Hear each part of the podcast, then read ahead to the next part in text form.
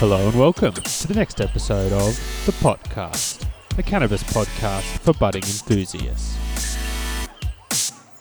You're joined by your host, Heavy Days, and this episode, as always, was brought to you by our incredible sponsors. Seeds here now, number one seed bank in the industry, guarantee on satisfaction, not just germination. Go check them out, all the hottest drops, all the best breeders. They've just put up some new stock.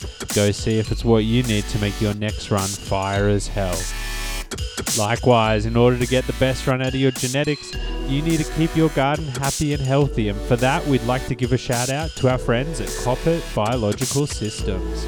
These guys have all the best predators in the game to keep bug infestations away and to fight off any unwanted issues you may be experiencing. Check out their Spidex Vital or their Aphipar-M, both fantastic products for fighting off spider mites or aphids respectively, two pests a lot of growers struggle with, but they're here to help you get on top of it. Furthermore, huge shout out to ProMix. These guys have been in the industry for years. You know them, they make great media based products using peat and mycorrhiza, but guess what? Now you can get their fantastic mycorrhizal product on its own. ProMix Connect, the number one mycorrhizal product in the game, helping you to achieve greater yields, better resin, enhanced flavor and terpenes, helping you to make your next harvest the best to date. Check out ProMix Connect for all your mycorrhizal needs. We'd like to welcome our newest sponsor onto the show, Charly's Cannabis. These guys are family owned, small batch craft cannabis out of Oklahoma City, providing you with fantastic flavors and incredibly high quality flower for anyone who's in need of some high quality medicine. Growing strains like Star Pebbles, Chemical Sunset, and so many more. Go check out Charly's Cannabis for all the best craft, small batch, Oklahoma grown cannabis. They've got all the flavors and terps you need to make sure that you're puffing good. Last but not least, huge shout out to the Patreon gang. You guys know you're the lifeblood of the show, helping to ensure episodes happen. If you would like to help support the show and ensure future content is continued to be created, please go to patreon.com forward slash the pot cast and sign up. You'll get access to unheard content, additional interviews, giveaways, and so much more. Patreon gang, love you guys so much. Appreciate you. Welcome back, my friends, for part three of our epic chat with JJ NYC of Top Dawg Genetics. If you haven't checked out the prior two installments of this episode, please go do so. It'll get you up to date and ready to get right into this final one where we're chatting genetics, history, all things related to Top Dawg, and so, so, so much more. So, without further ado, let's get into it. I guess it sort of just speaks to that idea of like how sort of the hazy, longer flowering sativa stuff. It seems like it's really got a home in New York. Yeah, well, you know, in New York, you know, people have always, you know, wanted the best weed. So, um, and they want stuff that's different that not everyone else has. So, you know, look at yourself with a product that's unique uh, you, you're able to do that and almost build your own customer base off of that. Yeah, definitely, definitely. You know, I was talking to Bob Hemphill recently, yet again, and he mentioned how grateful he was that you had gifted him an old Sensi star cutting that you had, and he was saying how much he loved it. And um, it made me think, you know, will we see any more Sensi star crosses from you? And is it one you like to smoke and breed with? Uh, well, I had I was given a cut from a friend of mine uh, from Washington, and I think you know he told me it was one of the old time Sensi Star cuts, and it was the more uh, stretchy one. I guess I guess there was a couple different ones that were around. So um, yeah, so he gifted me that, and I did a little bit of work with it and then I lost it unfortunately. Yeah, I gave it to Bob and um, my friend I think he brought it back to an F3 or something or F4 F3 I'm not sure. I he I I have some of the some of his um, seed stock that he made with that original. So I think that he had gotten that cutting and then got some original Sensi Star seeds and then uh, started to um, F1 and F2, you know, went, went back with it for a couple generations. So that's what he based it off of that cutting.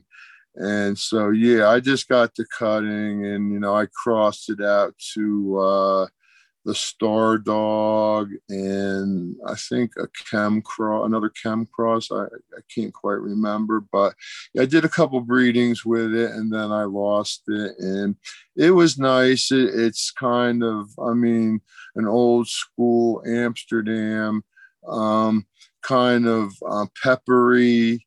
Uh, yeah, it, it, it, it, was, you know, it's it kind of reminded me of the Star Dog a little bit, but without the chem, you know, but it was kind of peppery. And, you know, back in the day, it definitely was uh, a special cut.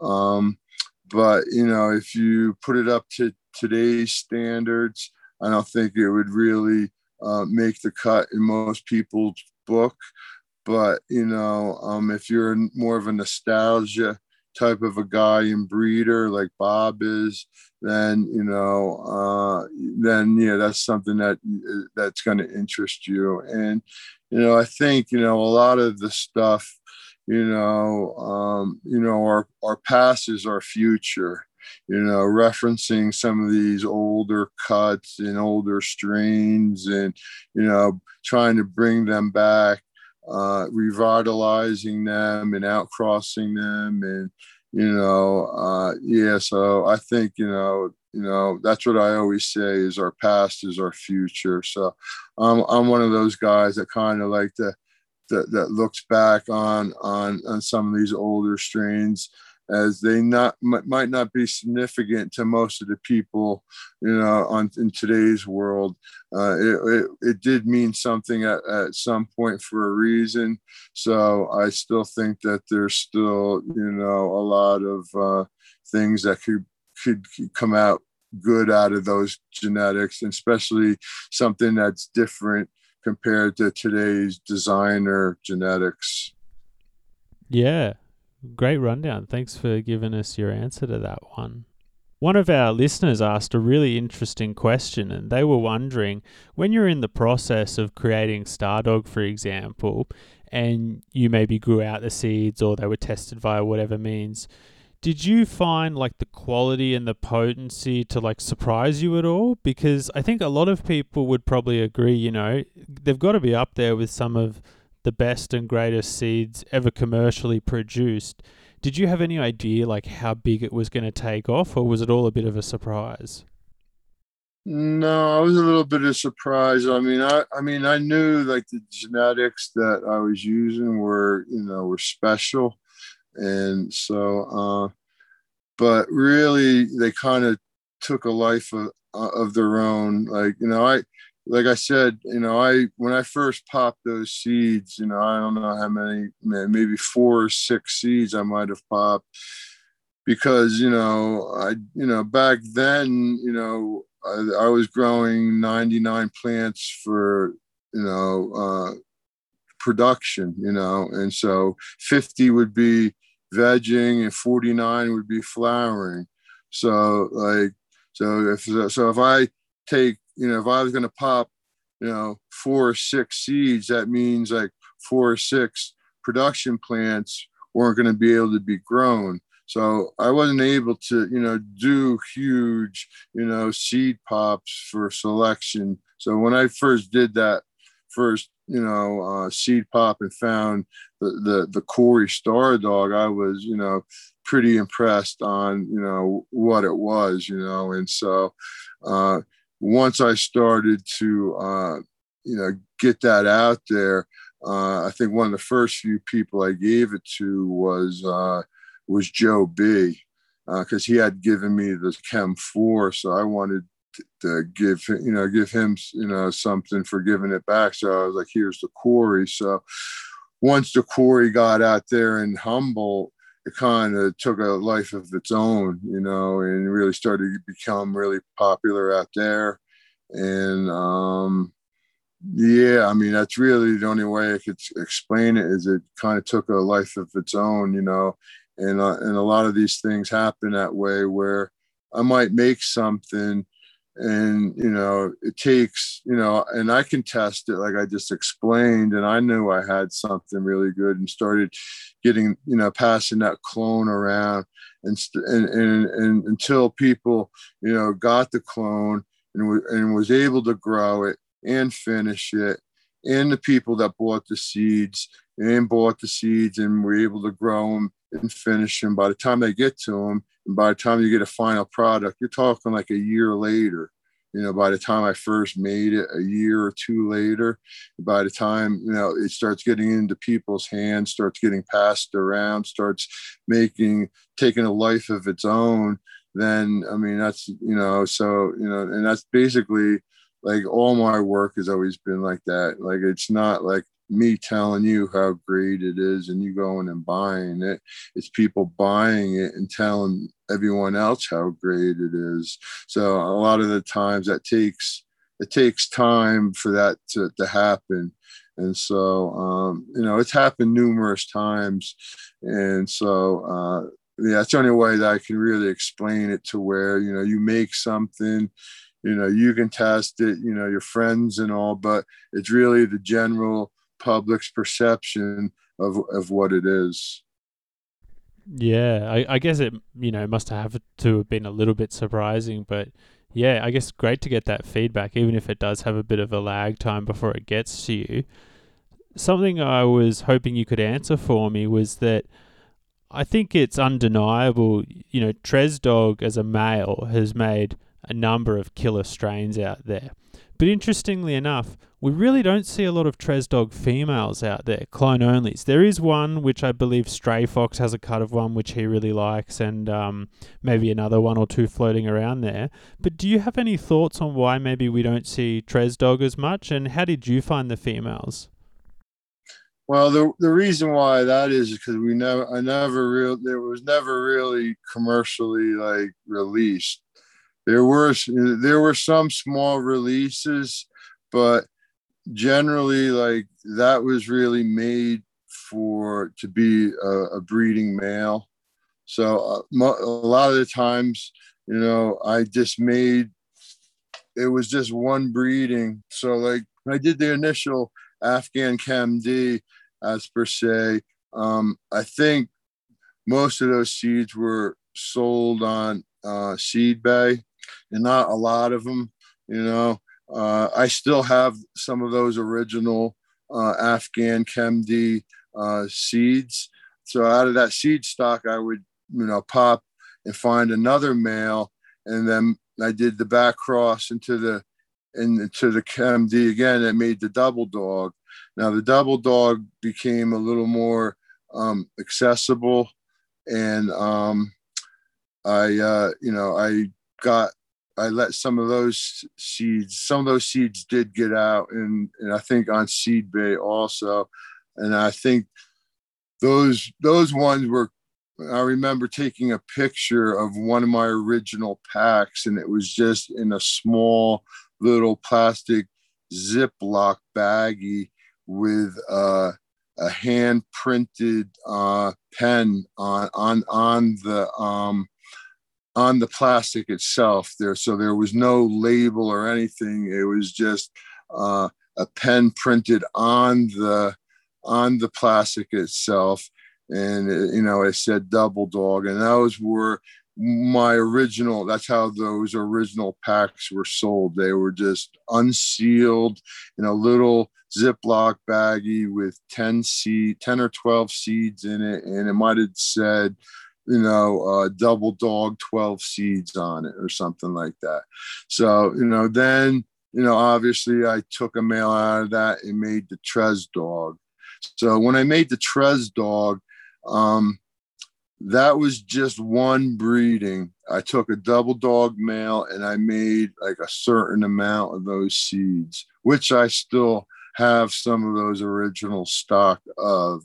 So really, at that point, I decided that I was going to uh, that w- that was going to be it. That was going to be this was going to be my my male strain, the Tres dog, and uh, so there was very few seeds that that that we released that I that I let go and because I wanted, you know, because that was going to be, you know, I wanted to get a little bit of feedback from it, I think, and then, you know, I wanted to be that, ex- I wanted that to be exclusive from, that was my exclusive strain, you know, so really that's like one of the reasons why, like, no one else really has it because we, I never really worked it really pat past that, you know, uh, I had given, you know, we've, um, you know, I, have passed some seeds off to Money. He has made some uh, Chem D back cross threes and I think some fours, uh, but we've never released them or we've never worked any of those seeds. He, he, you know, we have them for future for future use, but um, yeah, it was never the Tres dog was never intended to be a production uh, seed strain. It was really supposed to be my exclusive uh, male that you know no one else was going to be able to have. Yeah, interesting. Like, that's a brilliant answer as to why we don't see much Tres dog females out there. And, and really, you know, and really, if you look at it, like you know the people now that are copying me and ripping me off you know uh, you know they could only use the seeds made from that where they can't get that original seed stock. Yeah sure. You kind of segued into the next question we had which was from one of our listeners but i'll admit i too was interested in this one uh, sort of along the lines of what you just mentioned. What's the story behind Goo from Greenpoint Seeds using Stardog? It seems like I've heard rumors that it was like your cut exactly, or is it just from your seed stock? What's the backstory there? Well, you know, I'm just going back a little bit when I had my my legal troubles and my absence of the internet during during that and that was right in inception of um instagram i would say. So i think that was we're talking like 2014 maybe. I think 2014 so you know i had you know i had like i mentioned i had gotten to a jammed up a little bit there and i had to close down. So i was absent from the internet for for a little bit a while. But during that time like unknown to me during that time my stuff was blowing up. Like i had gotten in trouble and i had kind of dropped out of the scene a little bit. And so uh, during that time i was just blowing up. You know my seeds were blowing up. Like we were getting really popular but we were nowhere to be found. So uh, and that's when uh, Greenpoint uh, they had gotten some of my original uh, Star Dog stock, and so they decided, you know, since I wasn't around, that you know they made some kind of a statement saying that I was retired and that they were you know, going to further on the genetics and so on and so forth. And just kind of took advantage of the situation that I was kind of down and out at the time. And you know, I you know at the time I kind of you know I think you know I, I rebelled with some posts and stuff like that. There wasn't really much I could do because I wasn't growing at the time, and so really just really um, you know, uh, gave me more incentive to get my shit together and to and to really, you know, and and and really uh, widen my perspective of the possibility of this really being uh, something uh, uh something because you know back back then you know uh, the, the, the only really big breeders back then were kind of from Amsterdam you know and so those were th- those guys were only the real those guys were really legitimate and you know they were you know obviously working under you know uh, easier conditions that we were. But you know the thing about you know the difference between uh, dutch breeders and american breeders is we have so much more passion. Uh, you know, you go over to Amsterdam and you know, these guys are smoking spliffs with fucking tobacco in it because the weed is too strong and fucking whatever. And, you know, we show up over there and we're smoking bombs of fucking straight fucking diesel and they're looking like that at, at us like we're fucking crazy, you know? So, you know, uh, the Americans have always had much more passion for uh for stronger the strongest weed you know and so uh, and, and basically the Dutch is a, the Dutch have everything they got over there they've got from us originally. You know, it's just that they were you know working you know not under prohibition like we were. So that's really why the reason why a lot of those genetics wound up in in Amsterdam because they were able to work there. So I mean, you know, so the, the Americans always had a strong passion for the, the best of the best, you know. So you know, you know when when we you know when I first was coming up and doing doing what we were doing, doing what I was doing, you know, I never you know, you know, would you know uh, try to compare myself to a Neville or a, a Sensi Seeds or a Shantibaba or or, or, or any of these guys, you know, because you know they were just at you know such a high level, and you know we were just you know a bunch of people on the internet just trying to you know figure things out and you know make our own way, so to speak not knowing that you know the the genetic the genetics that we were working with were you know you know some of the best in in in the whole wide world you know and you know, uh, it's you know, it, it's it's just really kind of hard to explain. You know, the reason why that is. You know, and, and some of it's just kind of pure luck, because you know we were only given the stuff that we had access to.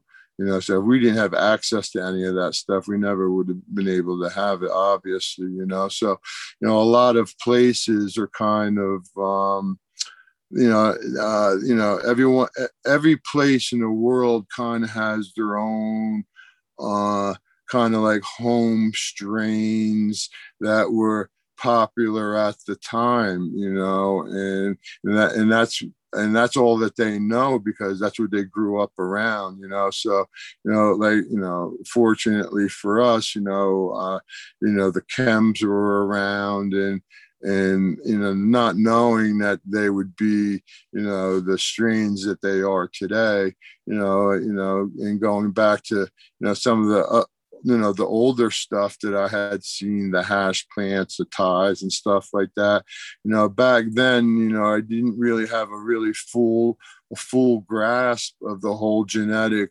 uh, pool you know like i do today you know the you know the knowledge and the experience just wasn't there you know so you know you see all these different strains you know that you know come out of amsterdam and you know uh you know and you know and looking back like you know how, how many of them are still relevant today uh, in, today's world, you know, when when back then they were super popular, you know. So, you know, it, you know, it, you know, it was never, you know, it, you know, it's it's hard to believe that, you know, we've built up, you know, a, a genetic diversity in the states here that just kind of just lead the world. You know, it's you know, and it's just from people's passion for the flower itself and for taking risks and just traveling and just you know um, you know we we you know stand on the shoulders of giants you know of people that you know initial, initially you know went out and took those risks. Hugely hugely agree. So when you were developing the Tres dog line i'm wondering what how are you making your selection were you just selecting a male that you felt best looked like the ChemD sort of each time? And what would be your general tips for listeners who are hoping to get better at selecting males?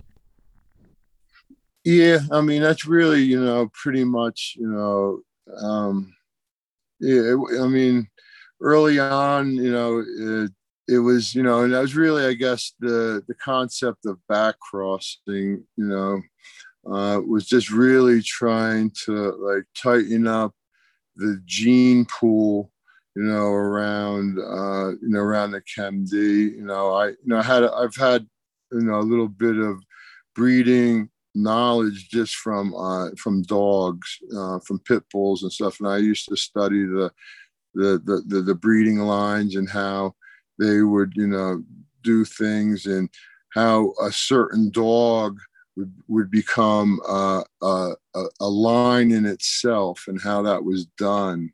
Meaning like a one male almost almost kind of like you know a strain uh, you know like it's, it's the same thing with cannabis a strain within a strain.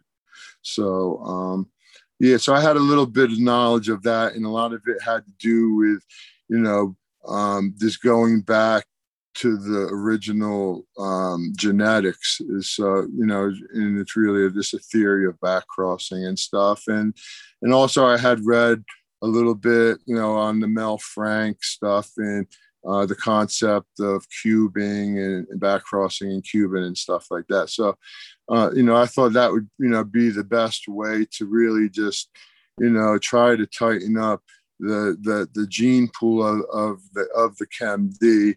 So, um, you know, in so you know initially you know I, I would probably say there was no real selection when i first took my first, you know, um, initial male, and I just really, you know, just it was just really a, a donor male, and you know, and just really, just really, really that's really the only thing it was really donating was the male part of it because my my vision was to just to keep bringing it back you know until you know a certain point and then testing you know not really testing as i went along you know, in in the very beginning, and um, yeah. So I mean, once you know, you know, once I got to uh, you know to to to the Tres dog, and then that's when you know I um uh, you know because I I've used a lot of different males of that, and, and initially like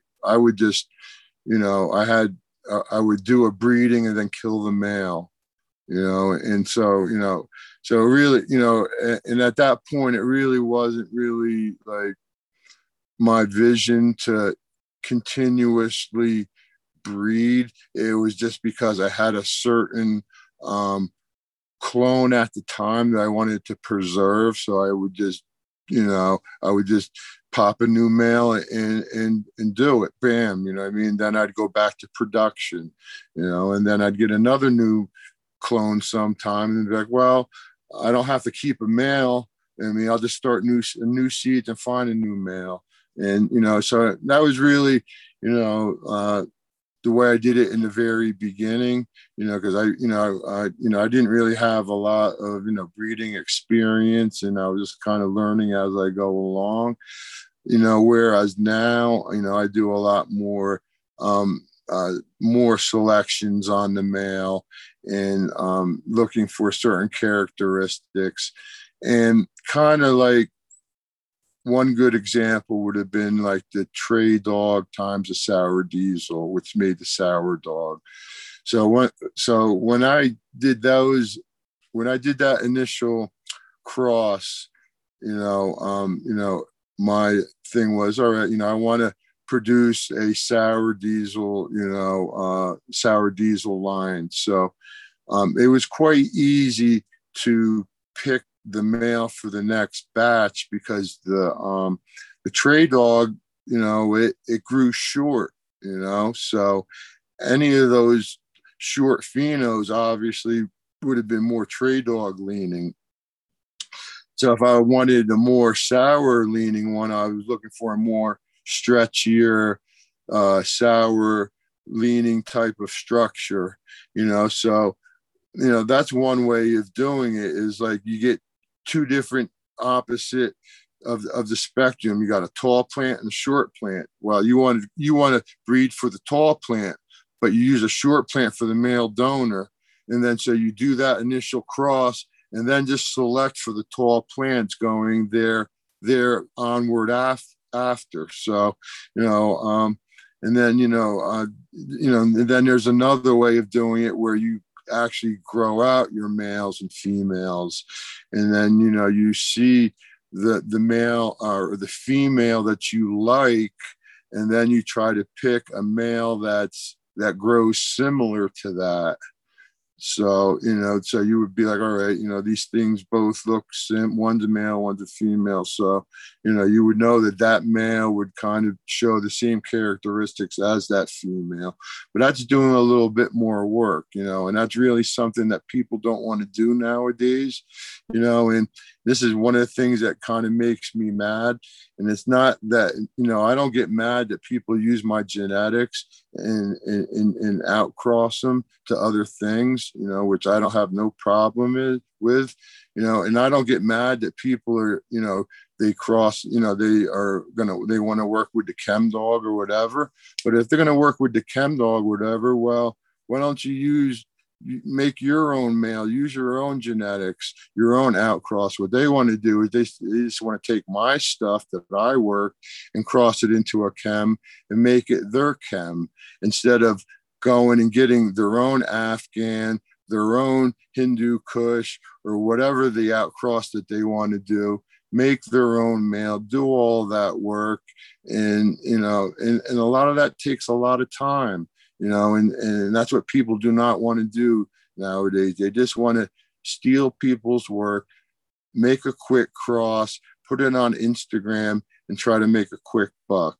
And, you know, and so a lot of people, they'll sell their stuff for half your price or what, whatever, $50 a pack, you know, I'm selling my stuff for double or triple that price because I put that amount of work in. I have years of work in that cross, and someone just takes that now and F2s it, and you know, so that that's that, that's the stuff that I don't like. If, if people want to take my stuff and outcross it and use it for something different, I mean, I'm happy that, that they do it. But you know, the people that just want to, you know, kind of prey off of your work you know, and then there's always the argument, well, if you don't like it, don't sell regular seeds, or once you sell them, then, you know, so there's all these different arguments, and you know, it just really um, on how you want to, you know, conduct yourself and be known as, you know, if you want to be one of those people and, you know, and there's always going to be people that are going to support them because, you know, some people, you know, they just want to buy cheap seeds or, you know, you know, there's a, there's a, you know, just like, you know, going back to, you know, the Tres dog thing, you know, there's always going to be someone out there that's going to, you know, uh, that's going to support, support them. And it's the same thing with me. You know, there's, there's people that are always going to support you and there's always going to people that are going to hate you. And those, that's one thing that you got to you know, come to grips with no matter who you are. You could think of anything in the world, the best singer, the best soccer star, whatever. There's always going to be someone that's going to be like, you know, I don't like that person because of this or that or whatever. So that's fine. I could live with that just as long as you have more people that support you than that don't that, that don't like you. Yeah, some wise words right there what was interesting about that answer was how you were mentioning that like you know each sort of breeding is like its own unique offering because it's you're using the male like one time only. Is that still the case or have you been keeping males more lately? No i keep males now. Yeah. I mean um yeah you know uh one of our last, you know, I kind of learned because one of the, the, the Tres dog, one of the last ones I used was was one of the purple. We called the purple pheno, and that one, you know, everything that that was that male was bred to came out kind of purplish. We had the sour dog, the uh, original New York City Diesel. Um, there was a, a, few other strains too uh, that, that that that came out like that, and um, so after that, yeah, you know, after that, you know, I decided that you know it's it's it's, it's better for me to try to keep one male and to to to keep reusing that.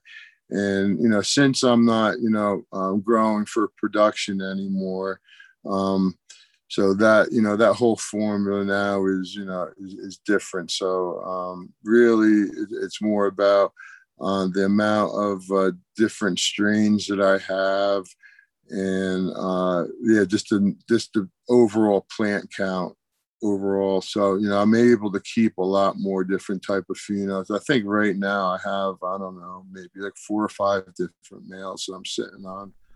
Nice, nice. It must be, you know, sort of relaxing nowadays that you're able to do that as opposed to in the past where it was maybe a bit more harder to do that. But uh, another question we got from one of our listeners was how would you describe Stardog for someone who's never been able to try it? Uh yeah, I mean it, it it's got like it's kind of a it's kind of piney, you know, uh chemi, uh uh yeah, uh it's very unique, you know, and um yeah, it I mean it's kind of it's really a good blend between the chem 4 and the chem d you know? So you know there's a little bit of like piney dirtiness in there. I guess that's really what i'm looking to looking to looking for. A piney dirtiness and a chemi you know and, and, and so it's kind of almost a layered a little bit of a layered palette. And that's really uh, one of the things about the chems because um, you know, you can cross a chem into something that's terpy and still retain those terps and get like a, a chem, uh, a layered chem fla- flavored. And so I think that's really, you know, what a lot of people uh, that are really into terps are looking for is like, you know, uh, you get that layered flavor, flavor where you're getting multiple different uh, different flavors in one hit where you could taste chem, you could taste pine, you could you could taste fruit or whatever it is, and so that's what makes uh, a lot of these uh, strains really unique. Yeah, it sounds delicious, doesn't it? Well, that was a bit of a cheeky segue question because, as I'm sure you're pretty well aware, Stardog has really become a major player in the UK scene. You know, it's almost like it's the new cheese in a sense. I guess I'm just sort of wondering, like, how does it feel to have a strain that's become that critically acclaimed? Like, there are people who have had popular strains, but, you know, when you're at that point, it's really to a different magnitude, isn't it? Yeah, it's kind of funny because, like, uh, you know, I don't really, you know, I've been to the UK once, you know, for a brief time, so I haven't really spent a lot of time there. And so, you know, it's really, uh, the, the the people of the UK that's kind of blown that up. You know, uh, some, you know, someone you know wound up getting some seeds and some um, uh, the cutting. Um, I, forget what what is the um, the cutting the, the popular cutting that was over there. It's someone's name. I'm trying to. It's it, it's a particular type of uh, cutting. So yeah. So you know.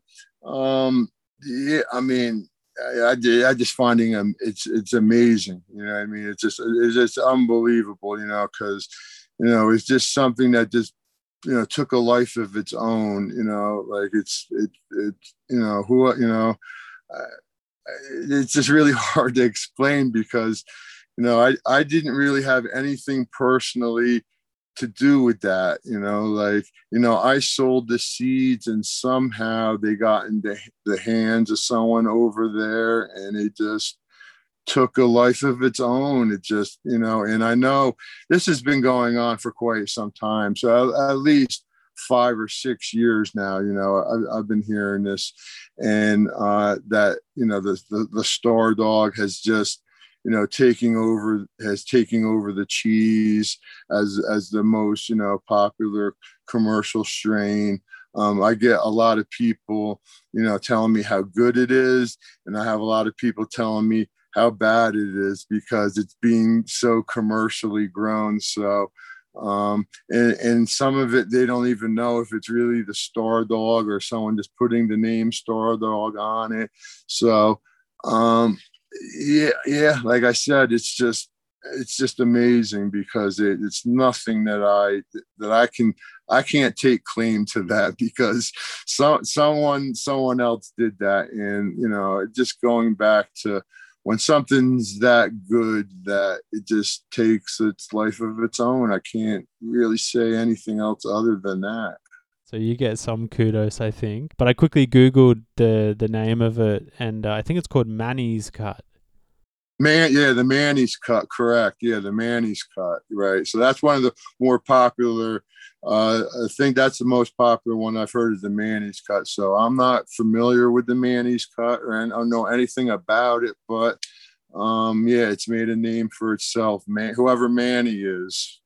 Yeah, I mean, hopefully, if you ever head back, someone will have a bag waiting for you. But um, on to another sort of international-based question a few different fans actually asked me to try to find out from you what's uh, the can you give us the lowdown on the top dog thailand endeavor? You know i think people have been following it and are like oh this seems very interesting. Like what's the backstory behind all of that?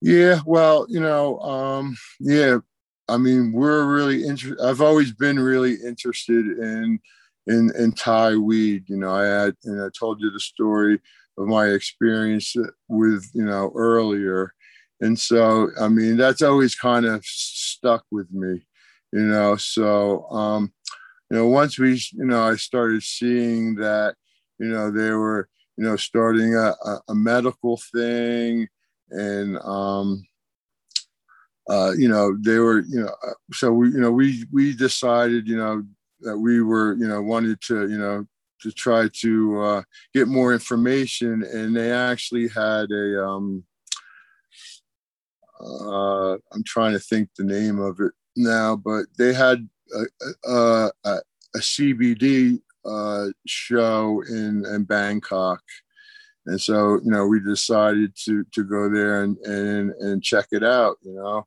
and and you know make new contacts, and and and so um, uh, a friend of mine, me and a friend of mine, um, he's a Pantagruel lion, and he was the one that actually uh, gave me the uh, that Sensi Star cut.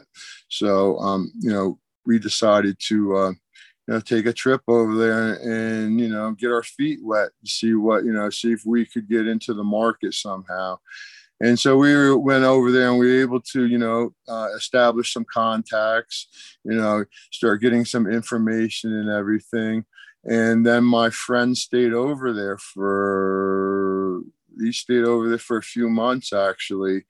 And so um, he wound up going up uh, into Chiang Mai and visited a few farms and grows and stuff and started collecting seed and so, really, uh, you know, we you know, decided that you know we wanted to you know try to um, on one end try to start collecting landrace seed and try to start exploring some of the mythical uh, Thai stick strains that have been you know uh, talked about and you know the ones that I have experienced from personal uh, you know from from myself um, experience, personal experience. So you know, we want to uh, try to find some of these strains and you know bring them you know back to uh, you know the forefront and because these things were you know very um, they have a place in history and, and for a reason and uh, so you know a lot of that you know we're finding out a lot of different things about you know the, the Thai stick. A lot of it had to do with the curing process and and stuff like that. So, uh, you know, and as well as long with the strain. So, yeah, we want to. Um, yeah, so that was one end of it. Is we wanted to, you know, bring back the lore of the indi- indigenous, you know, landrace strains. And then on the other hand, we wanted to bring them up to speed with modern technology. And, uh, you know, from what, you know, we uh, experienced, uh, there seems to be a lot of the Dutch um, seed companies are trying to make influence over there. And um, we think that we're better. We know that we're better than the Dutch. And so we want to make sure that uh, Thailand is going to be having, you know the best strains available from America, and um, and not get bamboozled by the Dutch because they're being targeted because they're an upstart an up, upstart country. They don't know the difference between uh, uh a, a lot of the stuff. So we want to educate them, and we and we also, you know, uh, we want to bring, you know, um, you know, uh, modern medical um, standards there, and as in testing and um, and and and and all of that you know because um you know they, they they want to um you know have um, a medical cbd program over there.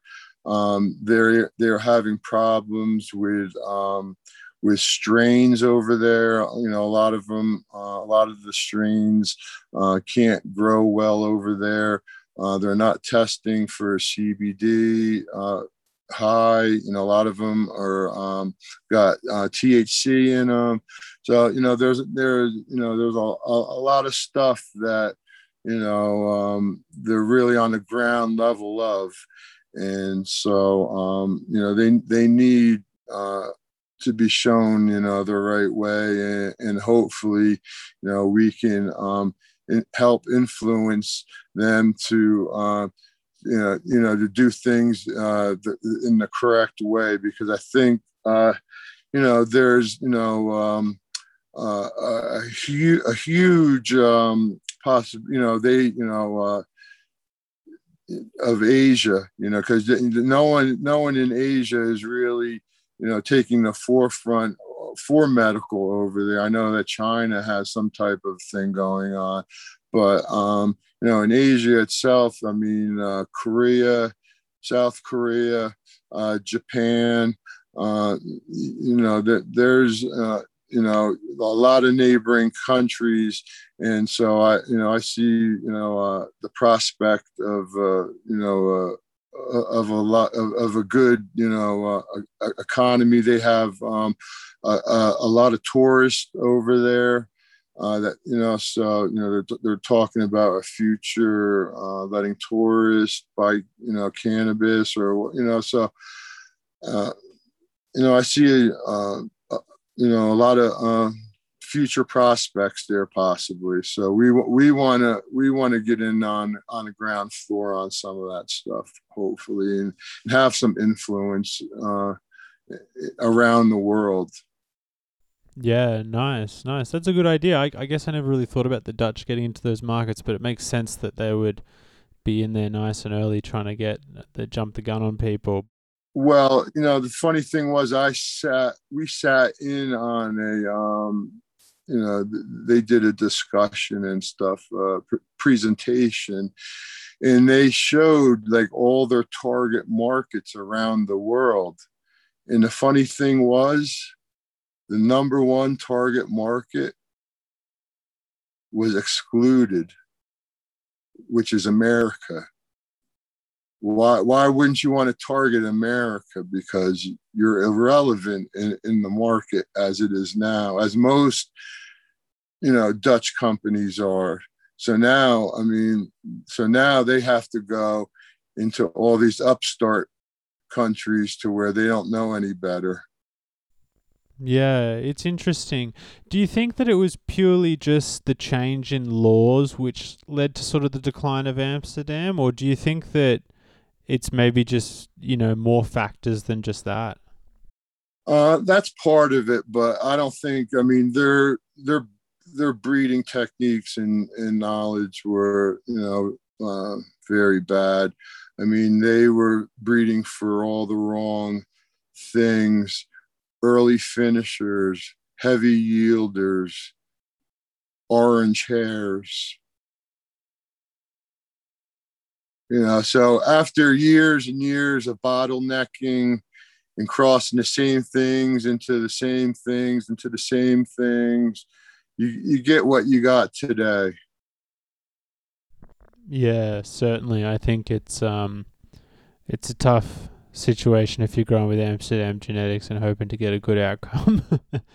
well, at one time they were the best in the world. You know, I mean, if you go back to, you know, the the the the the late Neville days, you know, and uh, and and I say, you know, uh, the late 80s, 88, 89, 90, uh, and then going into the Sensi Seed, and they were probably good up until about 95. Uh, anything uh, from Sensi Seeds that had the original cellophane card pack. It was a cell, it was the see-through cellophane with just a card in it, and then you had your your you used to be able to get. I think it was 15 or 16 seeds that they gave you originally in that cellophane pack, and it just had the card in it with the Northern Lights on it and then you would flip it around and and so uh and then uh probably the last the, the last best thing that they did was the jack Herer, the original jack Herer. and uh i think that was what like 94 95 somewhere in the mid 90s and that was kind of after that that was it. Uh, they had cha- they changed their packaging shortly after that and it was uh, the, the the product was never the same.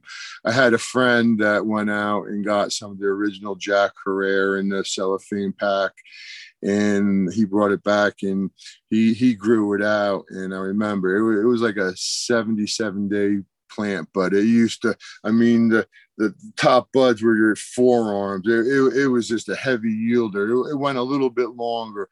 It had a really nice um, hazy tip to it, you know, but it was kind of, it wasn't super strong or nothing, but it was really nice, like the original Jack Herer cut. And um, so, I mean, these guys, uh, once they found out, it started to produce and they just started pumping it out. And then, I mean, they just started overproducing it. And I was like, whoa, whoa, hold on now. I'm, I'm getting overburdened with this stuff. It's not moving anymore. I was like, we got to cut it out. Eventually, you know, I told them we can't do this anymore. It's just not selling. So they're like, all right, no problem. We have we have the rest of the pack of seeds that we have. I was like, all right, kill it. All right. So a few days, a few years down the road, I'm like, hey, why don't you, you know, find that pack of Jack Herer and get that going again? Oh, I can't find it. I lost it.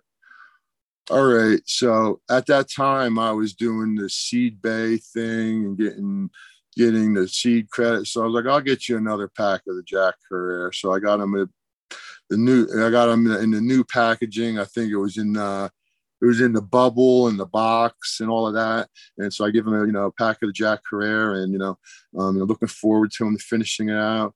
You know, he finishes it out, shows me the final product, and it was just shit. It was just so disappointing. It just was nothing like the original. It was just this stringy fucking bullshit. It was just so disappointing. And just, yeah, I mean, and really, I mean, to sum it up, that's kind of, you know, how I feel about most Dutch, Dutch genetics. You know, there are a few exceptions, Karma, and a few other guys that are that are out there doing the real thing. But you know, any of the old original guys are just pretty much just you know going through the fucking you know emotions and just producing shit that you know for for pretty much for souvenir purposes because they're really not worth much more than you know the packaging itself you know so i wouldn't you know i mean what what seed what what what strains of greenhouse are relevant in today's uh, on, on instagram? You know you can go down uh, the, the whole list of all of them and you know what's relevant today. And, and really a lot of them are offering american genetics now and branding themselves such as yeah, yeah. I think Barney's Farm have just come out with a like gelato wedding cake. It's like, oh, okay. Yeah, yeah, yeah. I saw that. Yeah. Uh, well, interesting stuff. I mean, to bring the focus back to the U.S., um, you know, the cannabis climate around the sorry, the legal climate around cannabis in the U.S. has been a sort of changing landscape, and there's a bit of a sentiment nowadays that uh, both legally and financially, California is just starting to push growers out of the market and even out of the state. What's your thoughts on the legal climate in the US and how do you feel about some of the newer places opening up and becoming the hotspot like say Oklahoma? Um, well, I got kind of mixed feelings on some of it because a lot of it is just geared towards money and corporate, like like like California. You know, um, if you're a small mom and pop operation, you know, uh, they just make it so difficult uh, for you to operate that it's just not feasible. You know, the licensing costs, the process of getting a license. Uh, a lot of places you have to secure a, a location to get a license. So that means you're you're you're going to be renting out um, a warehouse possibly for a year or two, even before you could even start uh, working there. You know, so uh, the the the, the the startup cost on on on some of these is just it's just ridiculous, and they have it set up uh, so it favors uh, big money and corporations. Um, on the other hand, you know, you have states like um, Oklahoma and Oregon where anyone with $3,000 can go and set up shop. Unfortunately, uh, there's not a lot of money in those states, you know, so um, what's going to happen in Oklahoma is you know, is the same thing that happened in Oregon. You know, once they got up into full speed, full production, and licensed, you're going to have 10,000 people that are producing and trying to sell weed all in the same spot. And um, how many, you know, as far as I know, Oregon and Oklahoma ain't any type of tourist attraction. Um, the the the uh, household income is probably very low. So you're really stuck in a market where it's oversaturated. There's not a lot of money, and everyone's fighting over the same nickel. You know, so um, yeah, I mean, it's kind of fucked up, you know, because they, you know, that you know, uh, the same thing in, in you know is, is, is happening in, in New Jersey now and in New York. You know, they they you know they say they want to open it up for you know um, people that you know has been affected by the drug war and and this and that. You know, and then they start making up all these rules you know, you got to be a resident for three years. All your money's got to be in the bank for three years. Uh, you know, uh, uh, and then you got towns. Uh, you know, uh, all right, we got a town that uh, we don't want. We don't want uh, rec in our town, so we're not. You know, we're not going to allow it, or we're going to allow four licenses and you know the people with political connections and money and who, who or who knows how that licensing process is going to be how how that's going to go down. And so um yeah so a lot of a, lot of people uh get get get shut out. And you know even you know someone like myself and who some may say has got some type of reputation or or whatever you may think in the game, you know, it really doesn't mean shit to a lot of these people. You, you know what I mean? Because uh, you know a lot of these people are only interested in in uh, these are corporate people, uh, you know, and they're only the only thing they know how to do is count money and you know the the, the, the corporate structure is hey if we made 10, uh, 10 million this year and we only make 8 million next year. Well we lost 2 million in in their eyes. So you know uh, i see it as more of a commodity you know? And so um yeah it's really going to be interesting on how you know um, this all plays out because the way that I see it is if you can't get in now, you ain't going to get in later, you know, and that's kind of like what's happened here in Colorado because um, in the early days of medical, uh, just anyone could have just gotten set up anywhere, you know, and then you know they they uh, you know they brought rec down and you know they they uh, they made a lot of rules and they forced a lot of people out for different reasons you know uh, and and they can do it through zoning and through you know if you have uh, uh, a record and there's just a lot of these different things you know that that, that they do to uh, to to make it make it you know virtually impossible for a small time operator to to get into it you know. So it's you know really uh geared towards big money a lot of these states seem and and and those are the states that that have the money you know that you will be able to make you know some type of a profit you know what i mean? But you know the the the startup costs are in the millions you know? And you know we we are working class people most of us. And you know if we had millions of dollars quite frankly we wouldn't be who we are now you know what i mean? So you know there's a you know there's a big gap in between between you know uh, reality and perception and uh, you know w- what people think the market is is going to be.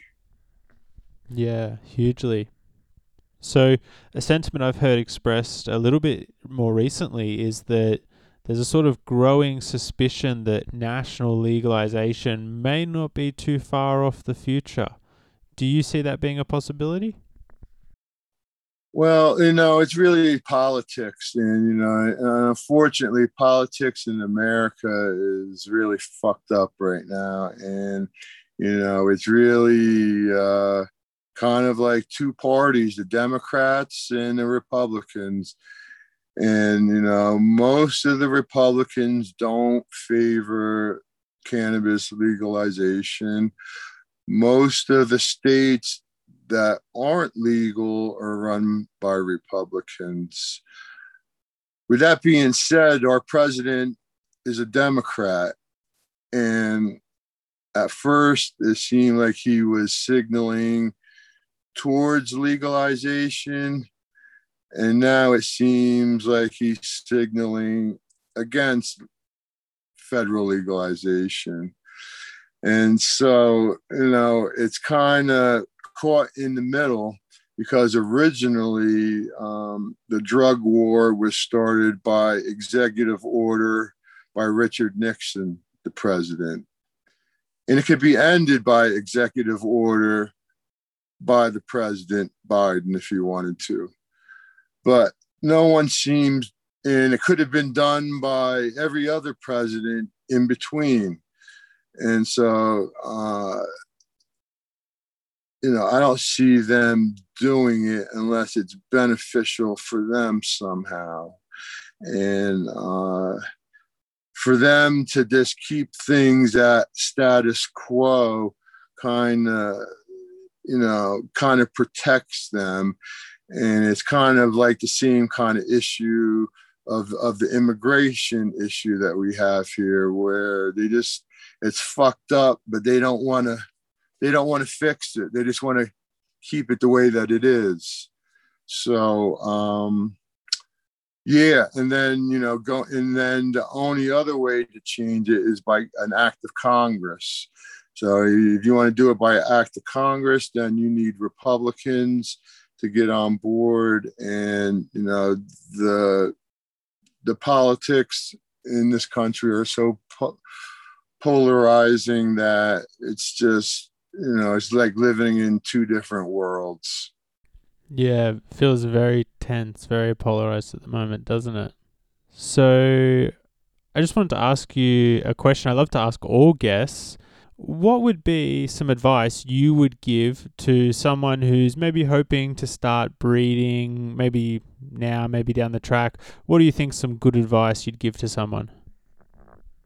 Um, is to, is try to do something original, you know. Um, you know, you can't really you got to make your own way and not really ride off the coattails of other people's success which you can in in a certain way you know if you do it the right way but you want to do it in a way of creating something new not copying what something old.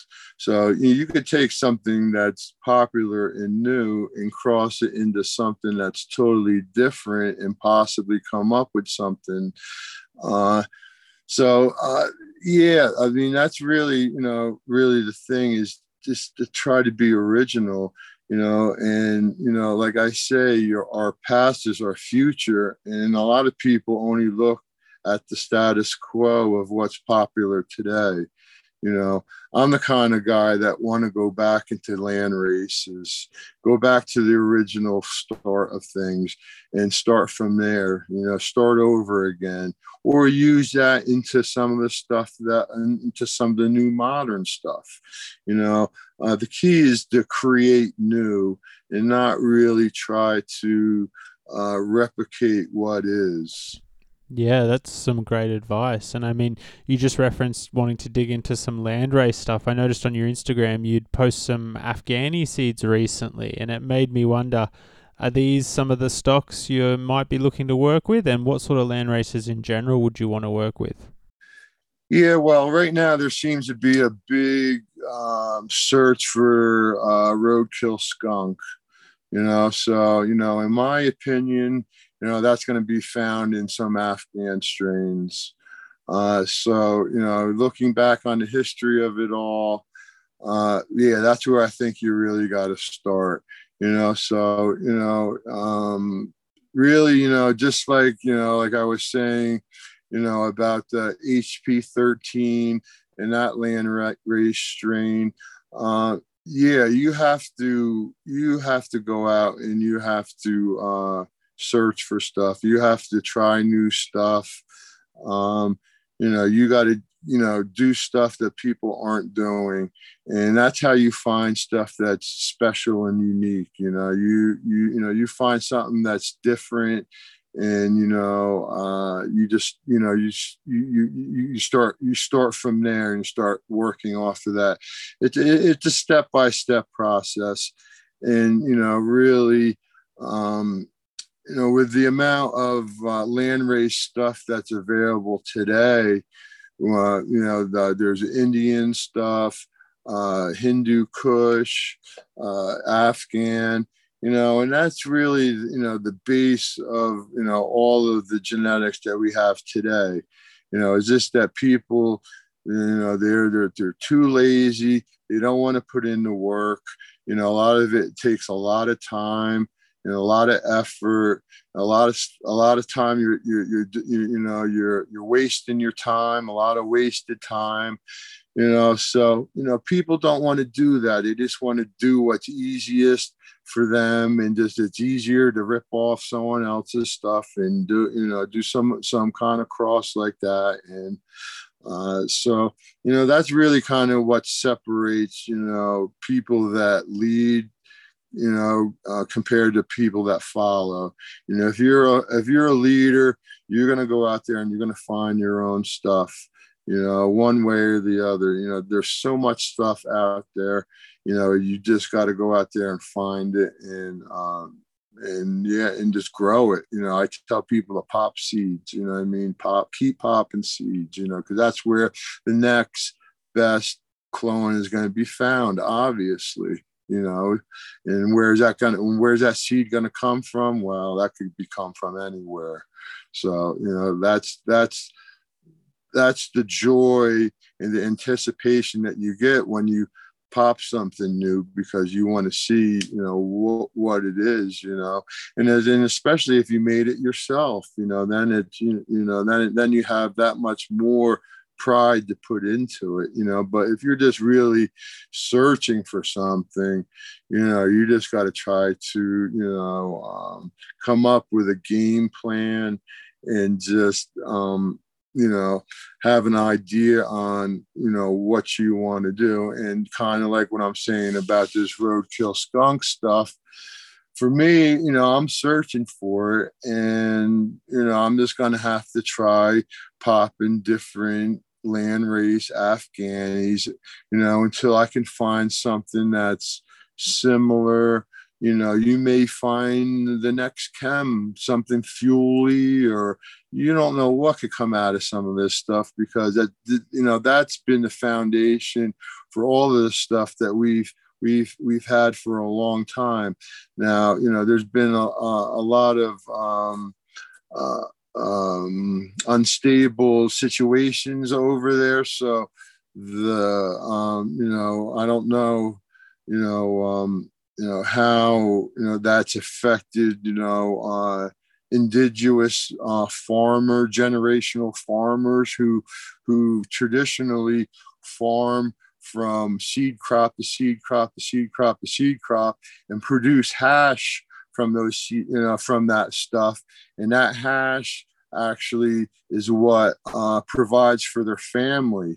So uh, you know there was always great family pride in the pro in the product in production in the product that they would, would bring out because that's what kept their family alive. So it, it was something that was always kept in the family generation after generation. So after you break that cycle, you know, where, where are you then? So, you know, after all the, you know, the fighting and, and, and, and all this stuff throughout the, the years, you know, um, you just got to think to yourself, you know, how much has that affected some of those indigenous strains and, and, the, and, and, and, and, and has some of them been lost forever.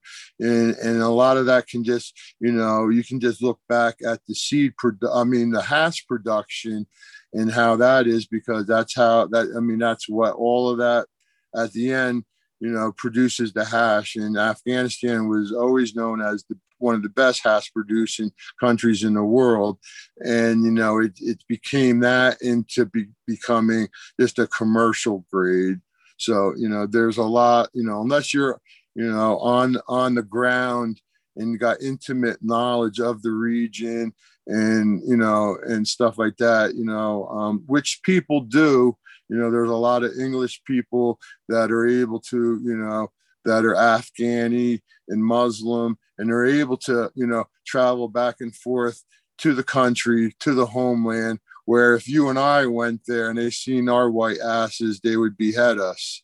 So, uh, you know, uh, for us traveling into those regions would be, you know, uh, very dangerous and, you know, and something that I wouldn't, wouldn't want to do, you know, but, you know, uh, I, I believe that, you know, those genetics are uh, possibly still out there, but you got to go out there and get them.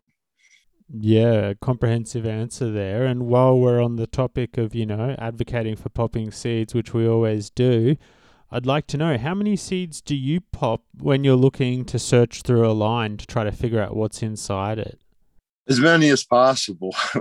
I mean, uh, you know, it, it's kind of hard, you know, um, you know, when you're just working, you know, uh, not in a uh, commercial f- facility. So, uh, you know, you got to pick and choose, you know, kind of um, the direction on what projects you, you want to do.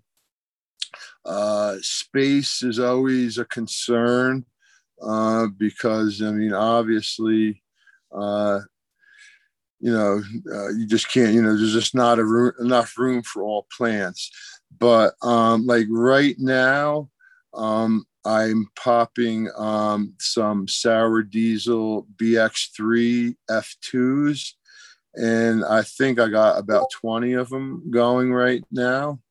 And so, I mean, ideally, I would like to do a lot more than 20, but that's probably about the limit that I could do in uh, in in the confines of the space that I'm working working with now. Um, you know, when we um, are doing these big uh, pheno seed hunts in, in, in the warehouse, you know, we're popping 200, 100. You know, uh, we're, we're doing uh, big um, big seed pops and pheno hunts and you know like i explained earlier most of that is for you know uh, for hash and, and for flower production. So you know um, luckily i'm able to um, um, work with some of those selections that you know that we're working uh, out of the um, warehouse with. But um, me personally, you know, uh, when I'm doing the seed thing, like I explained earlier, I'm doing about 20 of those. Uh, so what I'll probably wind up doing is running them, um, selecting uh, uh, a male or two possibly, and then um, breeding them. I, I, would cross them, and then I would um, find the um, the the pheno that I thought best resembled the sour diesel. And then those would be my next generation of seeds that I would work with.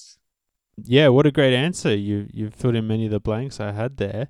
A question we got from one of our listeners is Can you tell us a little bit about the bubblegum chem that you used to have and have used in the past? Yeah, uh, the, the, the bubblegum chem uh, originally was uh, Tres Dog bubblegum. So um, that was the original cross. Um, I had gotten the bubblegum cutting. I don't even remember where I originally got it from, but yeah, it was definitely the real deal bubblegum. Uh, fruity, uh, re- really uh, crystally. Um, yeah, it, it, it, was it was it was nice. I uh, I brought it out here. Um, a friend of mine, Motive, um, I gave him some seeds and he did some F2 work with it. He gave me some of those seeds back, which I uh, which I sold some of them. And yeah, um, I haven't really done much other than uh, uh other than that with the with the bubblegum chem. That makes sense because I do remember seeing some of those F2s on his page as well. Okay, so it all ties together. Yeah, and it wasn't really a strain that I really planned on working. You know, it was like one of the things where I'd explained earlier where I'd gotten the the, the cutting and I just wanted to make a, a, a a cross with it and i pretty much that's what i did with it and and and that's and and so that's what I do a lot of times. Whereas a lot of times I will have a breeding um, direction that I'm going with, so to speak, with like the sour diesel, like I explained.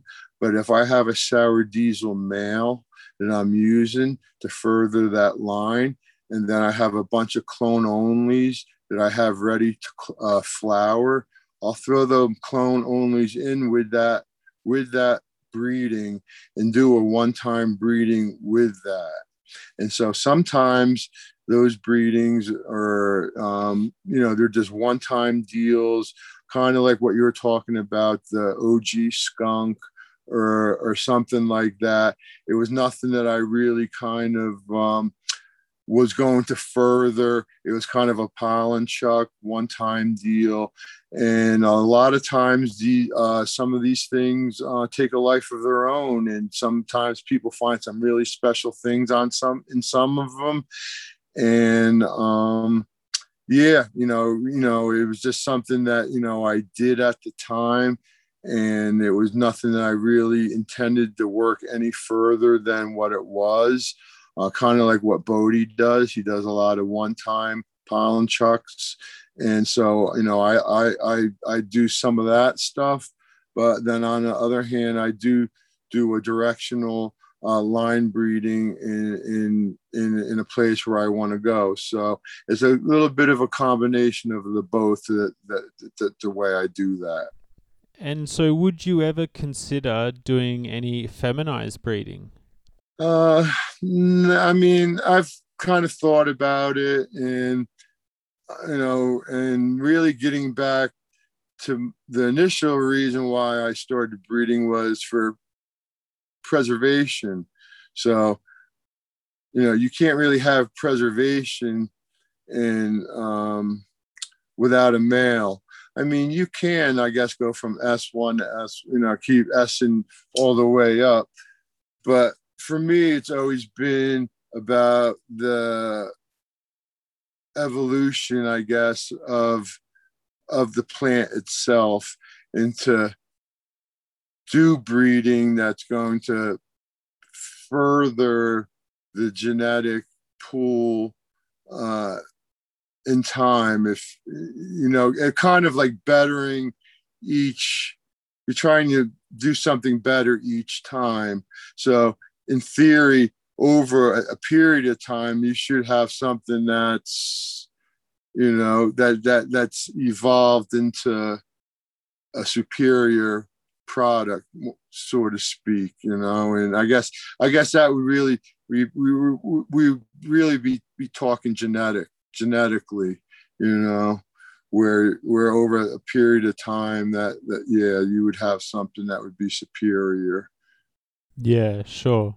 So something I forgot to ask you earlier, but I would be really interested in your perspective on was what was your first impression of OG? Like I'm imagining you were probably growing chem at the time and then all of a sudden OG came out. You know, did that sort of change the game for you or was it still business as usual? Uh, well, it was kind of business as usual for for us because uh, it wasn't readily available. I mean, it was something I could definitely appreciated and wanted, but I mean, we just didn't we didn't have access to it. You know, I think like the first time I was able to get it, I was able to get like an ounce or something like that.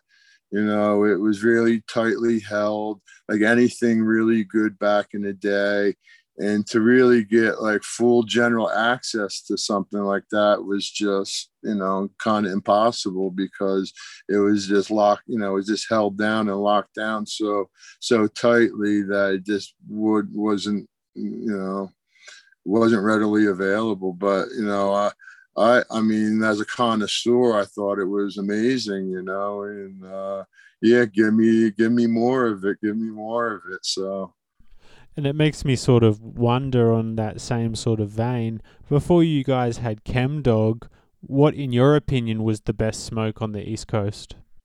Yeah, I mean, you, you know, we're really kind of, you know, going back into there wasn't really a lot of named strains back then, you know. Like anything that you would get from Amsterdam would be considered something super exotic. Early pearls, the early skunks, uh, the silver pearls, uh, the I forget. There, there was a couple other ones, and um, yeah. So I mean, back then we thought that was the shit because because we just you know we just never saw something like that before. So it was really anything that was kind bud or exotic or from Amsterdam or yeah, Centimillion, you know, I mean, there was a whole bunch of different things that were around, but not one particular thing that I could be like, you know, because you know something would something great would would come around and then it would disappear, you know, because the thing was there wasn't a steady um, uh, flow of that stuff, you know. A lot of stuff got smuggled in and like it made it through one time and that was it you know unless it was being locally produced you know once once we started locally producing everything then things became more production like. When things were being smuggled in it was just hit or miss. Yeah sure. So what would be your recommendation of one of the top dog strains for a more newbie grower? And also what's your personal favorite strain you've ever made? Uh well, right now, what I have available, like right now, the Dirty Taxi seems to be really popular. And if you're really looking for a really kind of a dirty chem, kind of chem D, uh, kind of a tip, uh, that's what I would recommend. The the Dirty Taxi. Um, we have a, a, lot of different stuff out right now uh, that's been selling out. The the sour diesel back cross fours obviously has been really popular. Really good representations uh, of the sour diesel. Uh, Money has just you know made some new I-95 uh, IXs off of his keeper mom. Uh, so they've been flying off the shelf. Um, the piffs, the black piffs. Um, so really, it really depends on your own personal taste and what you're looking for. You know, you know, I've tried to, you know, cover, you know, all the bases of you know a lot of my uh, personal favorites and try to give people some kind of uh, representation of that you know so you know a lot of it really comes down to your own personal stuff you know we have uh you know like the, the i-95 stuff is you know kind of og stuff and so we've kind of tried to take in a little bit of the best of everything in, in some type of form. So, um, so, so, yeah, I mean, it's you know, a lot of it comes down to personal preference.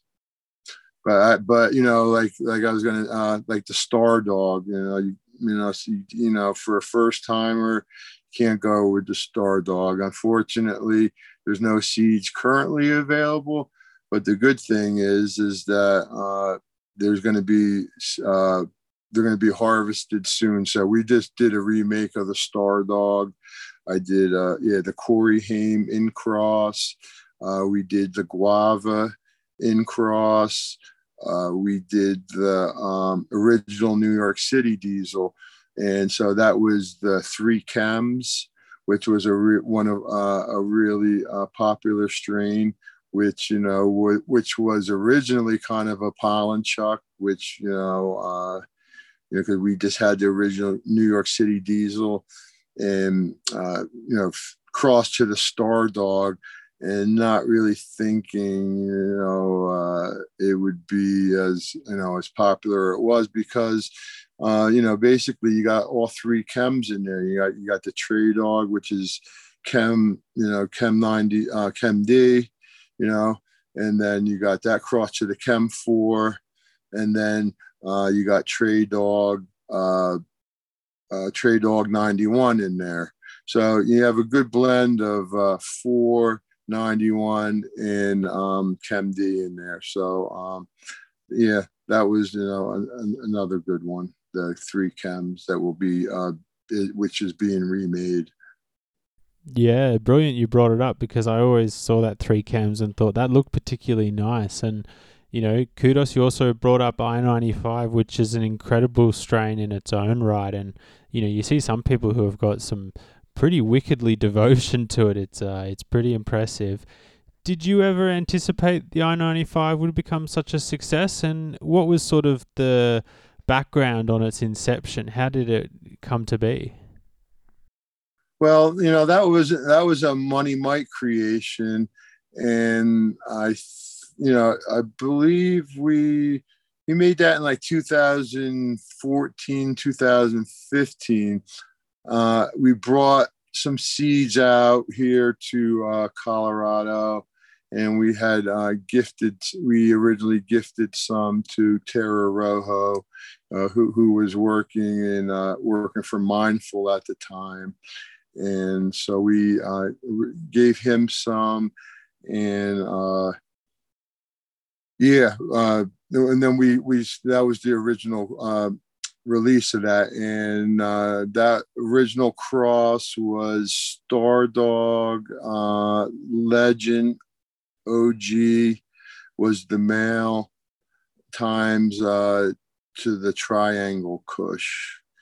So um, yeah, that I mean, I don't know what that combination did, but it just really opened up uh, uh, a, a, new box of uh, of the way that I mean the the the way the crystals and uh, the formation of the buds and everything it just really you know uh, gave it hybrid vigor is really what I'm trying to say, really, because um, what what really be, came out of it really you couldn't find in any of the in any of the parents you know by themselves so um yeah i mean because it's really got kind of an og tip to it and it's got that stretchiness to it but it's got more of a cheminess i guess and has a little bit more body uh and and stuff to it because of the indica of the star dog. So it's a very, very unique, um, special uh, strain. And yes, a lot of people have tried to, uh, you know, copy it and tried to um, make it as their own because it was never really put into like uh, full production. So, um, you know, the, you know there was you know uh, releases of it, but it was never really uh, commercially released across the board. And so you know the the packs that were released, uh, you know, people were just find, finding such phenomenal uh, phenos out of it that you know the strain kind of just took a life of its own uh, once again, and you know, people just started, you know, blowing it up, blowing it up, and um, it's probably been more copied, I'd say, probably than the Star Dog because the Star Dog was uh, more readily commercially available in releases whereas the i95 really wasn't you know we had that initial release of it. Like I said, now it's 2014, 2015. And then, you know, it, you know, it wound up blowing up, you know, over, uh, you know, the first few years. And, you know, uh, so yeah, uh, you know, we really didn't really realize the magnitude of, of that, and um, you know, he had a limited amount of original stock that he released, but I'm sh- I'm pretty sure that he still has you know quite a bit of that original stock that he's that he's sitting on, and also um, you know he's just recently um, you know done a remake of that you know f- from that. So uh yeah i mean is this something that you know once again one of our strains just you know it's what other people you know did with them and made them popular because we never really kind of pushed you know we don't really push any of our strains on people you know it's like we release them and you know people buy them and then they decide how good they are so um yeah so one of the questions I was interested in uh, asking you was the chem genetics in general are sort of thought of as having some degree of sensitivity to stress and you know somewhat prone to a little bit of instability if they're stressed out. When you're breeding with it, do you just have to accept that there will be a small amount of instability to a degree, or do you believe it's possible to make chem hybrids that are, you know, say as stable as any other strain, so to speak? Uh, no, I think you know, you know, a lot of that sense sensitivity, you know, stays present.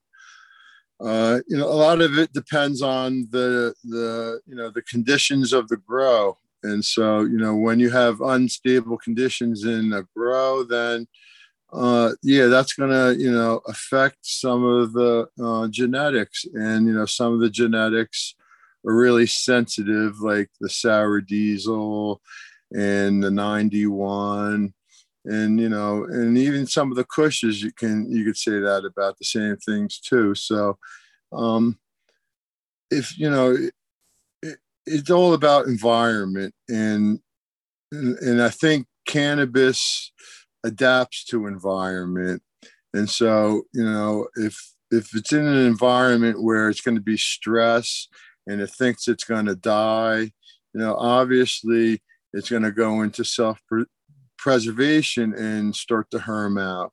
And that, and I think that's you know um, can be true. That's true with any strain. So I mean, I think that's a built-in mechanism that's in cannabis regardless. And yes some strains are going to be a little more sensitive than other strains but really in the end what's key is having a stable environment you know not having light leaks not having big temperature swings having your ph right you know there's a lot of little different things. You can go down the list of things that happen you know and and what happens is you know um, people have an uh, unstable environment. They pop a pack of seeds. They're like half the pack turn male and the other pack hermit on me. Your genetics suck you know? And so i get that all the time. And you know and I've argued and I fought with these people, you know, and you know, and now I now I just reached the point where you know I'll just give you a new pack of seeds, you know, and so you know it really comes down you know to breeder error. I mean, a grower error, a lot of it. And they, you know, they're quick to point the fig- finger at the breeder, and they'll say, "Well, you know, I had a pack of your stuff and a pack of another stuff, and the other pack didn't herm, but your pack did. And, you know, so, you know, um, there's just so many variables that, that are in cannabis itself. And then you add that to the variables of, of the conditions it grows in. And you just have, you know, you know you just don't know what it's going to you know turn into. So you know to, to me you know it's it, it starts with the grower. You know you have a stable environment you have everything that's tight and you know you shouldn't really have too many problems even if you're using sensitive genetics you know. But you know there's always going to be you know those cases where you know something's going to herm out because of the genetics or whatever but you know you have to do your homework on the people that you're you know you're you're going to be um, buying seeds from. What kind of what kind of reputation do they have? You know um, how long have they been making seeds for? You know how long have these strains been around?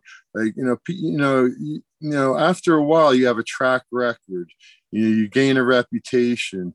And and it's not what you say about your product it's what everyone else says about your product. So it kind of speaks for itself. So you know you really got to you know go into depth and do a lot of research in you know in what you're buying. So you know eh, you know and and usually you you you get what you pay for you know and if you're going to do research into someone and you and you know they're going to have good genetics and yeah they're probably going to cost you you know more more than your your, your usual uh, pack you know 150 200 dollars 300 dollars you know but you you know what you're getting you know i mean? When you buy a 50 dollar pack of someone that, that's knocked off someone and yeah you might be able to find some really good stuff in there and and on, on on the other hand yeah you might get fucked and and and, and might get a hermy bomb so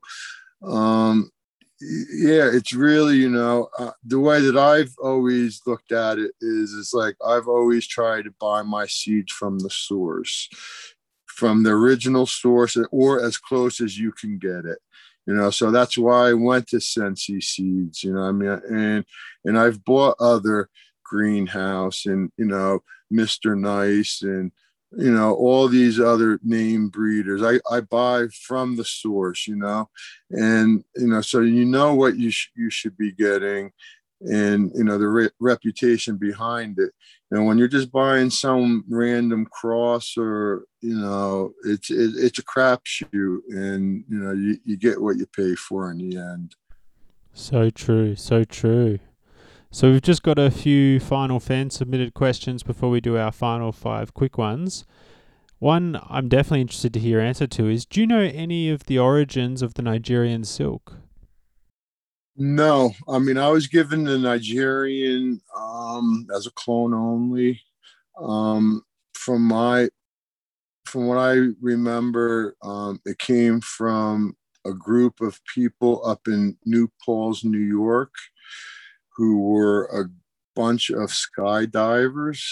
So actually, I think the the cutting came from a girl, and from from what I read, the the story that I w- was told that I guess someone had taken a trip over to Nigeria and brought back these seeds, and they were grown upstate now, how true that is, I, I, I don't know because I didn't I didn't know the original people, the skydiving people. I didn't know any of them, so uh, it was my friend who I got the cutting from. So I can only go by what I was told, and um, yeah, that's as far back as I can go with it. You know, I know that there's been uh, I know I know that Neville had released some Nigerian uh, seeds at some point, and there might have been a few other people, but uh, yeah, I mean, I remember first seeing the Nigerian from uh, the Weasel.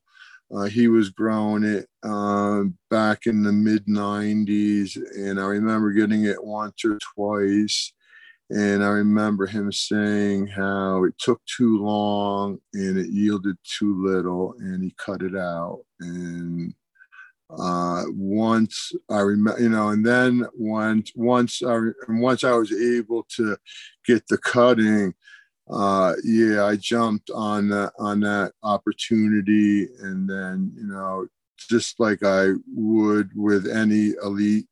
Uh, strain that I got, I tried to make some type of uh, representation in seed. So, I mean, that's really, you know, what I did. And, uh, and that's what I've always been trying, you know, I've been doing all along and just, you know, I've just been kind of fortunate on the way things have been working out. Yeah, very nice. I think that's more information than I knew on it, so that's great. The next one was have you ever been given any breeding advice that was particularly memorable or left an impact on you? No, I mean not not particularly from one person because I've kind of learned, you know, everything myself going along. I mean, obviously, you know, I've I've read, you know, publications from DJ Short, Mel Frank, you know, Ed Rosenthal, and you know so on and so forth. So i've tried to you know do as much you know uh, research that i could do um, as possible you know other than you know really meeting you know you know neville or Ashanti or you know one of these you know uh, skunk man and having you know one of these guys you know telling you something um some type of secret other than that but no no because you never get to you know you never get the the chance to meet people like that. And and even if you did i don't think they would tell you their breeding secrets. So you know a lot of these things you gotta kind of just you know learn as you go along. Uh, try to do as much research as you can. Uh, there's you know there's there's a lot of books out there, you know, and now with the internet and everything, you can kind of get you know a lot more information that that used to be out there that you can get now. Yeah, definitely grateful for all the amount of information that's out there. That's for sure. So the next question was, for you personally, what are the most rare seeds in your collection? Um, that's kind of a hard question because I have so many seeds. I mean, I have seeds from all around the world.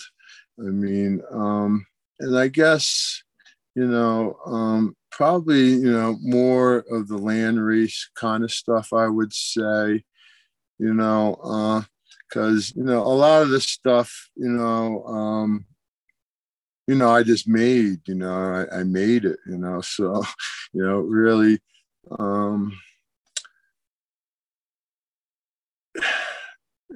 I, I, really can't. I really don't have an. You know, I'm, I'm, trying to think. I really don't have a specific answer that I can give you because I would say it's my whole, my whole collection in itself. You know, because um, I can't point to one particular thing and say like that is you know the creme de la creme so to speak you know because everything is is so different and special in its own right and deserves its own space.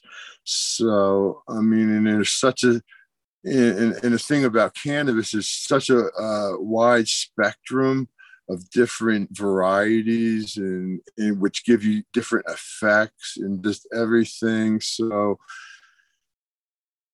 yeah i mean i mean the thing that would be most valuable is something that i can't get you know?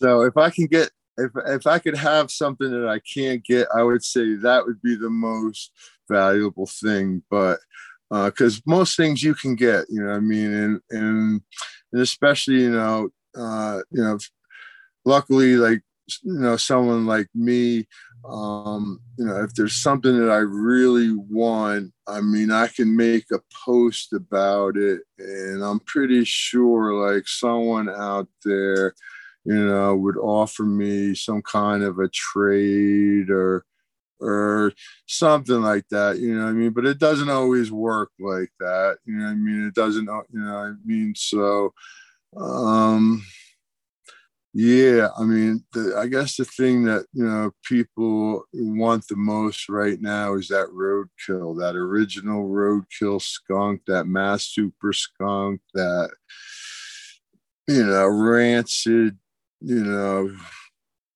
skunk. So um yeah you know i mean? So i mean that's what that's what everyone's looking for now so i mean and that's really why you know i i you know getting back to the landrace stuff and you know so i would have to say probably some of that landrace stuff because you just don't know what the potential of something could be in there whereas a lot of this stuff I already know what it is, you know. So I, that's what that would probably be the answer. Is kind of like the unknown, because you know if you have something that you think has potential, but you just don't know what it is until you actually get into it, you know. Whereas you might have a bunch of seed stock that you made, and you already kind of know what it is, and you already have you know stuff that you know clones or whatever. So yeah that's yeah that's what i would say. Yeah strong words. I dig it. So on to our final five quick questions before we wrap this one up. So first one is what is the best or most memorable single sort of hit or smoking session you've ever had? What left the biggest impression on you? Uh well, I told that that that story earlier about the tie.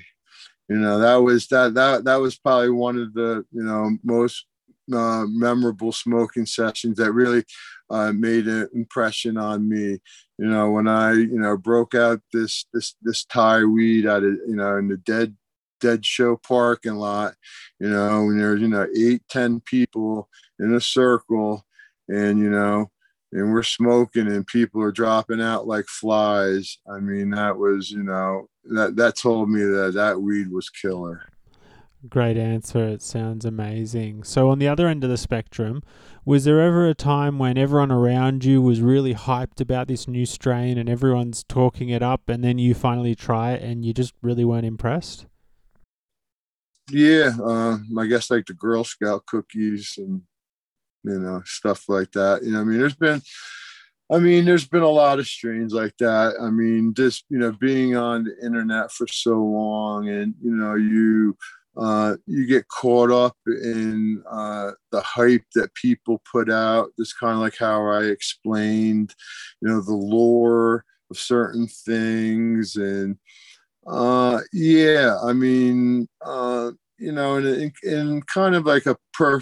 per, per perfect example would be kind of like the Bubba Kush. Like that was something I was, you know, really, you know, really excited to get. And then when I finally got to grow it out and smoke it, not that it wasn't that bad, but it wasn't that good. And I can kind of see how it had its time and place in history at one time. But by the time that I got it, I already had other strains that fucking, you know, that crushed it. You know what I mean? So, you know, there's a lot of things out there that, you know, you know, that you hear about and are hyped up and so on and so forth. And, you know, you finally get into them and then you're just like, that's just not all that. And, you know, that's kind of how I feel with, you know, a lot of the designer strains that, you know, that are coming out now and everything. And so, you know, uh, the Skittles, you know, when I finally got to try the Skittles, I mean, it, it had a nice, you know, nice taste all in all to it. But I mean, at the end of the day, I mean, it probably tested out in the in the low teens in, in THC. But once you put that into concentrates, now that becomes a whole different product. So yeah, on one one hand, I could say, yeah, I didn't like the flower. It kind of sucked, but it, you know, it had a nice flavor to it. But once you put that into concentrates, now you know now you're talking about concentrates where you're concentrating the THC, and really at that point it's only about flavor. You know, so you know, now you're taking something that is not really such a great flower and now making it into a, a, a concentrate product that is exceptional for some people. So, uh, yeah, it's it, you know, it's you just don't know what what what you know what will what what will become out what can become out of a strain, should I say? Yeah, good insight. So let's do a desert island situation. If you could only take three strains with you onto a desert island, what are you going to take?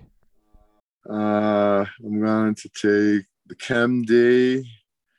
I'm going to take uh, uh, probably the Black Haze Piff and uh, probably the OG, a good OG. You know, so that I mean that's you know, so really that would be kind of like you know I got a really good heavy indica, I got a really good haze sativa, and then the OG could kind of be like a nice little hybrid, you know. So uh, yeah, I think that those th- those three would be my choices. Yeah, three really nice picks. I could I could get behind those. So now to be a little bit devil's advocate. All right, so now we're going to drop someone else off on the island, and you don't like this person very much, but you get to choose the three strains you leave them with. What are you going to leave them with? well, if I don't like them very much, uh, I'd have to, you know, I guess you'd have to give them the blue dream just because, you know. Uh, I guess I'd have to give him, you know, the Girl Scout cookie. You know, I'd have to give him something to, something just to give you, uh, just enough. You, you just don't get it just doesn't get you quite there. you know, you're almost there, but almost not quite there.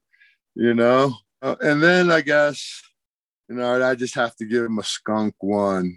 You know, because uh, what can be more generic than a than a skunk one nowadays? So I guess that those would be my three.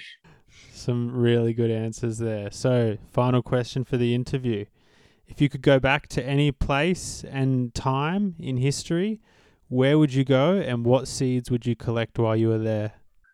Um, it would definitely have to be back, you know, in Afghanistan. You know, definitely during the Silk Road time. You know, there was a time, you know, and, and this is really, I believe, the, the inception of uh, landrace seeds because um, in England, they used to run tours, you know, um, and they used to run train and bus tours to India, and uh, it would go as far as Bangkok. And um, if you know anything about the history of the Silk Road and the, the routes that it took, um, you were able to um, basically, you know, travel in a lot of these um, Muslim hash producing countries, you know, where where hash was, you know, originally from. And um, yeah, I mean, you used to be able to uh, just travel freely across Iran, Iraq, Afghanistan, uh,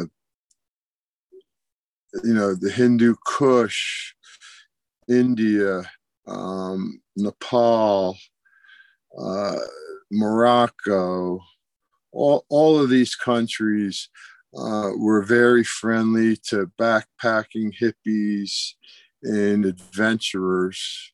And uh, most of these countries uh, were legal back then. You know, we're, we're, we're talking uh, early 70s, late 60s, uh, you know, before uh, the drug war. Uh, you know, it, it, was really during that time that Nixon, Nixon really forced a lot of those countries to go illegal because we were, um, you know, we were funding a lot of those poor countries. And we just basically told them either you make it illegal or we're not giving you any more money. And so, you know, a lot of those countries were just forced, you know, to um, go illegal.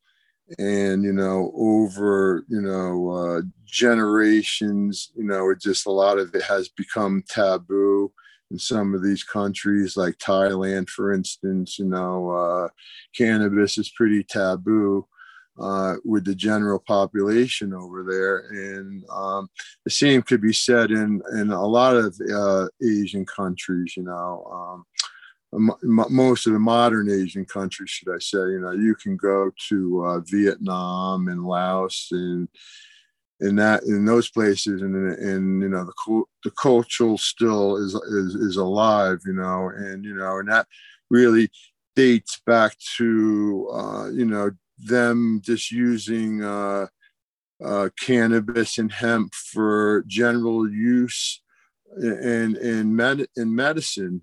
You know, so so they've been using you know this stuff for centuries and had been until you know the United States came in and told them they couldn't do it anymore.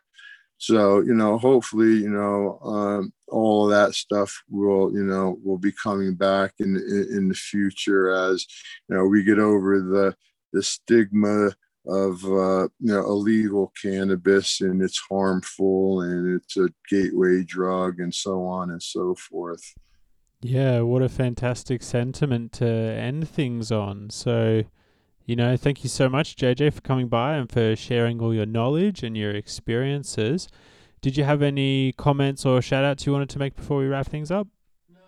No, no, I, I know. I appreciate you have having me on and um, yeah, I just appreciate everyone's support. And you know, if it wasn't for you know everyone that's you know supported me and helped me over the years, you know, I wouldn't be you know the person that I am now. So I just want you know to thank everyone that's you know that's ever you know uh, ran a pack of seeds or you know um, made any type of um, you know showed any type of support it's you know um, it's nothing that i ever really uh, imagined it's blossomed into so um, i just really um, consider myself very lucky and um, you know you know and consider uh, you know, just to be uh, in a very special, uh, special uh, spot, you know, and um, I just want to thank everyone because if it wasn't for them, it wouldn't be possible. So. No, fantastic. And, you know, likewise, thank you for everything you've done and for coming on the show and sharing all your knowledge. It was great to talk to you.